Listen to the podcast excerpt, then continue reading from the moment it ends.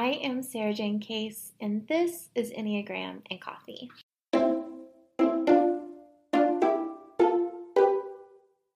Hello, friends. Welcome back to the podcast. Happy Wednesday. I hope your week is treating you well.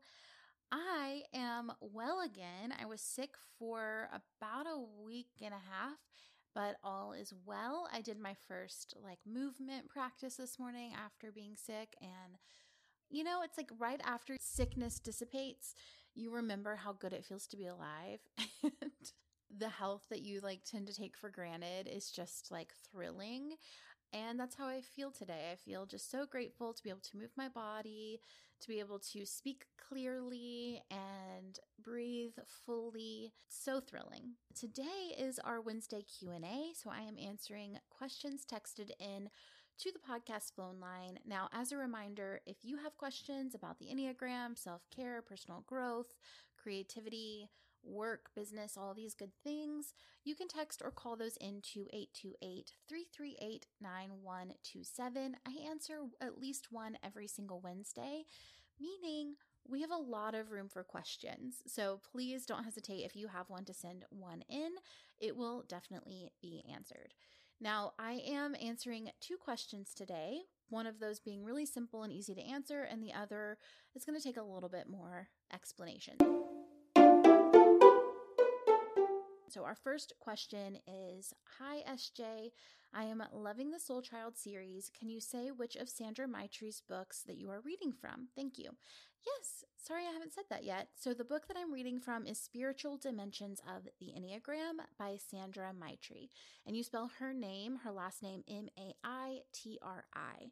It is a great look at the Enneagram. It's very insightful. Big fan. Okay. Next book, or next question. Hi, listening to sexuality and the Enneagram. How do I know my sexual type? I'm a seven. Thank you. Okay, so what I think you mean when you say, How do I know my sexual type? is subtype. So let's do a brief little subtype lesson here and how you can identify yours. So every single one of us has all three subtypes. These are social, self preservation, and sexual, or another, like a more PC way of saying that if you're like speaking in a corporate environment, is one to one. With that being said, you have all three. We all have all three, but each one of us has one that's dominant, one that is secondary, and one that is repressed. These are really the way that we have learned to survive in the world. So, our sexual types have learned to survive through intense one to one connection our self pres types have learned to do this through their own physical safety, having everything they need. And our social subtypes have done this through where they fit in the social hierarchy. So, making sure they have a place in the network to take care of them. Now, that being said, every single Enneagram school has kind of a different way of talking about this. And so that's why it can be a little bit tricky. Some schools are going to say that sexual types are hot. You know, they run hot. They tend to be really passionate, intense, and, and deep. Some will say self pres types tend to be warm and inviting and cozy and comforting and like creature comforts. Some will say social subtypes tend to run cool. They tend to be a little bit more aware of how they're being perceived. I I tend to agree with that, right? That we have that kind of pattern. However, other schools, the work of Claudio Naranjo with the subtypes, Beatrice Chestnut's work, they're talking about it from the lens that each of these subtypes, whatever your dominant subtype is, it mixes with your dominant Enneagram type to kind of create a new unique type. So, Beatrice Chestnut's first book is called The Complete Enneagram, which is looking at 27 unique types based off of how your subtype interacts with your dominant type. Personally, I'm a really big fan of this method. I I partially because I found my type kind of through this. I did an interview on her podcast recently, so if you want to hear that story, you can hear it there. Enneagram 2.0. All of that to say, you know, it it creates a really unique understanding of your type. And with that, I was able to find my type because I was what we call a counter type. For every Enneagram type, we have one of those subtypes that looks different in behavior than it does in motivation. And that's where I landed. So, counter types have a pretty hard time finding their Enneagram type because their behavior and their motivation don't necessarily directly line up. And so they may see themselves or others may see them as a type other than what they're actually driven by.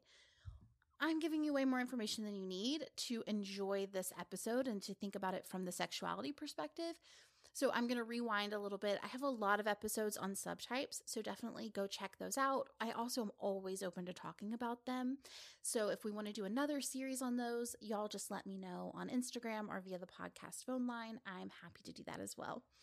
All of that being said, to listen to this sexuality episode and to really understand where you fit, all you have to know is what your dominant type is and what that looks like. And I think doing that through the lens of the more generalized version of the subtypes is kind of how this is going to fit the work that these two incredible people are doing.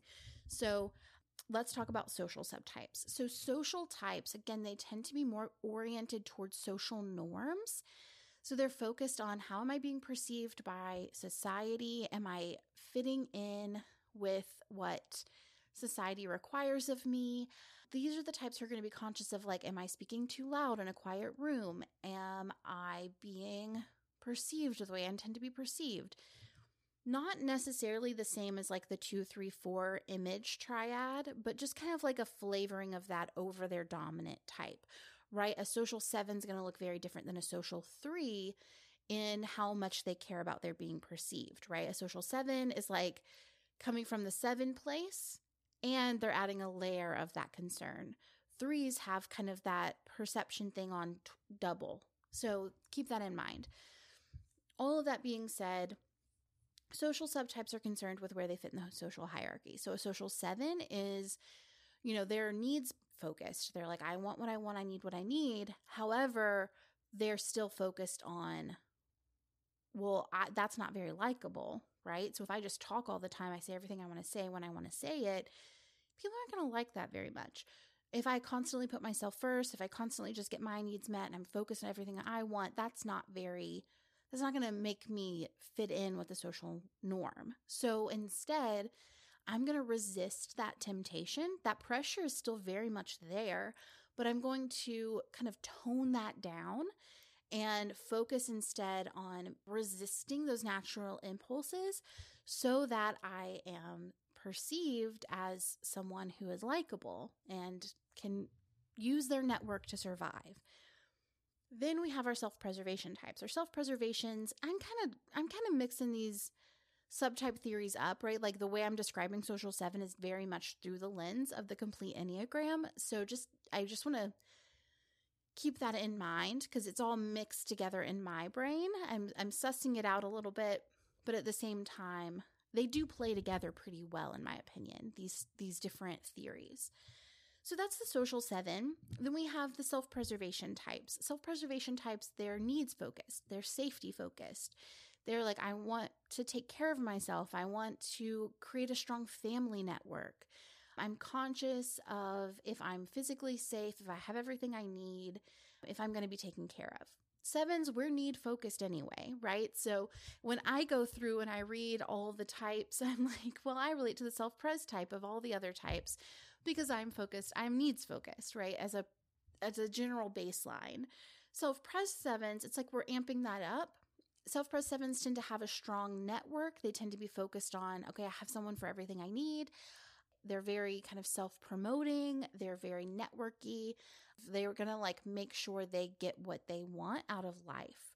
This type can look a little bit like a three or kind of relate a lot to a three, but at the end of the day, they're driven by not being trapped in emotional pain, not being limited, being satisfied with their life. All of that to say, self pres types are focused on comforts, creature comforts, being safe, being physically safe.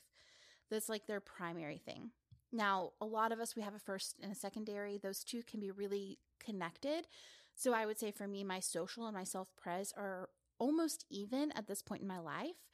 And the conversation that we had with the sexuality and the Enneagram girls helped me a lot to understand that because they talked about how when you marry someone and you and there's a subtype that is shared, you tend to kind of meet in that place.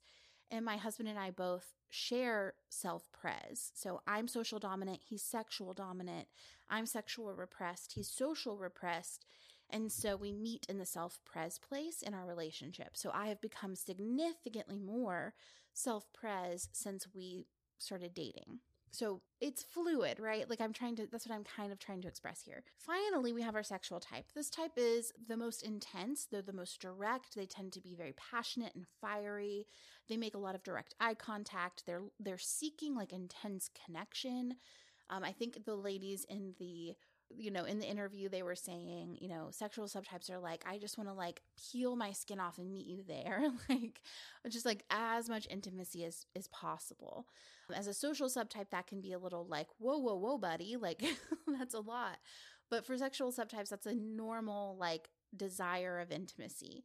This, they tend to be much more open, passionate, connective, intense in terms of their, eh, you know, in terms of every area of their life. All of that to say, the sexual seven, this type is what we call kind of the rose colored glasses type. The like, everything is going to be great. Everything's great. This is the type that's like the most amped up in their positive thinking and their positive reframing. I talk to sevens like this a lot where I say things like, I, you know, I get really frustrated when the the things don't work out for me the way that I intend for them to, if I have like a big exciting plan and it doesn't pay out for me, that's really disappointing for me. I think oftentimes when I say that to a sexual seven, they can't relate. They're like, what? You just make the best of every situation. You just roll with the, you know, you like, that's unrelatable. Like, I'm always happy. like, this sense of like, everything's going to be okay. Everything's going to work out. Just keep it on the high, you know that more stereotypical version of what we hear about seven, they tend to land there. Like, everything's great, all is well. I don't have any problems. No problems are real. Don't bring negative emotions near me. and so it's a little bit more obvious. And I think that tends to be the case for a lot of the types, right? Like the sexual eight is the most intense eight. They're the ones that are like, not afraid to be seen as like the bad guy. But a social eight, right? A social eight is very socially concerned, very minded around like, is everybody being taken care of? They can kind of look like a two, even though they're like coming from that eight place because they want their one of their major survival instincts is to be liked, to belong, to have a strong social network that helps them when they need help. And so if if you and to have kind of like a place in society. And so if an 8 were to just kind of be like I'm bad, you know, coming from a sexual place, you know, that's something they're very comfortable with. But the the 8 on a social lane, that's going to be really scary. That's going to feel like threatening. So they're going to want to tone that down. They're not going to want to be perceived that way. I'm not saying that eights are bad just to clarify, I'm saying that sexual eights find that tantalizing as a concept. So that's how we know our subtype. It's kind of this like intuitive understanding of am I more oriented toward where I land in the social hierarchy, toward my own like physical safety, or toward, you know, that intense one to one connection. If you're looking for a resource here, of course, I love the complete Enneagram. I think it's a really added level of depth to understanding your Enneagram type. It has aided me immensely. So I would love that for you as well. So, yeah, that is it, friends. Once you know your subtype, if you go back and listen to that sexuality and Enneagram episode, it's going to be mind blowing. I just found it so fascinating how well they were able to describe the things that I experienced or the way that I think about things or the way that I orient or the you know my partner in my dynamic it's really cool so definitely go find your subtype go check that one out don't miss the episode if you haven't heard it already Thank you so much for sending your questions in, everybody. As a reminder, you can always text or call them in to 828 338 9127. As always, it is an absolute joy to create this content for you. I'll see you tomorrow for the next one. Bye.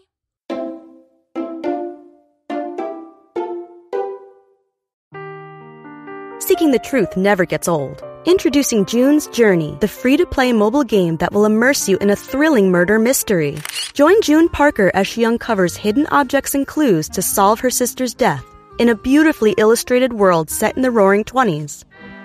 With new chapters added every week, the excitement never ends. Download June's Journey now on your Android or iOS device or play on PC through Facebook Games.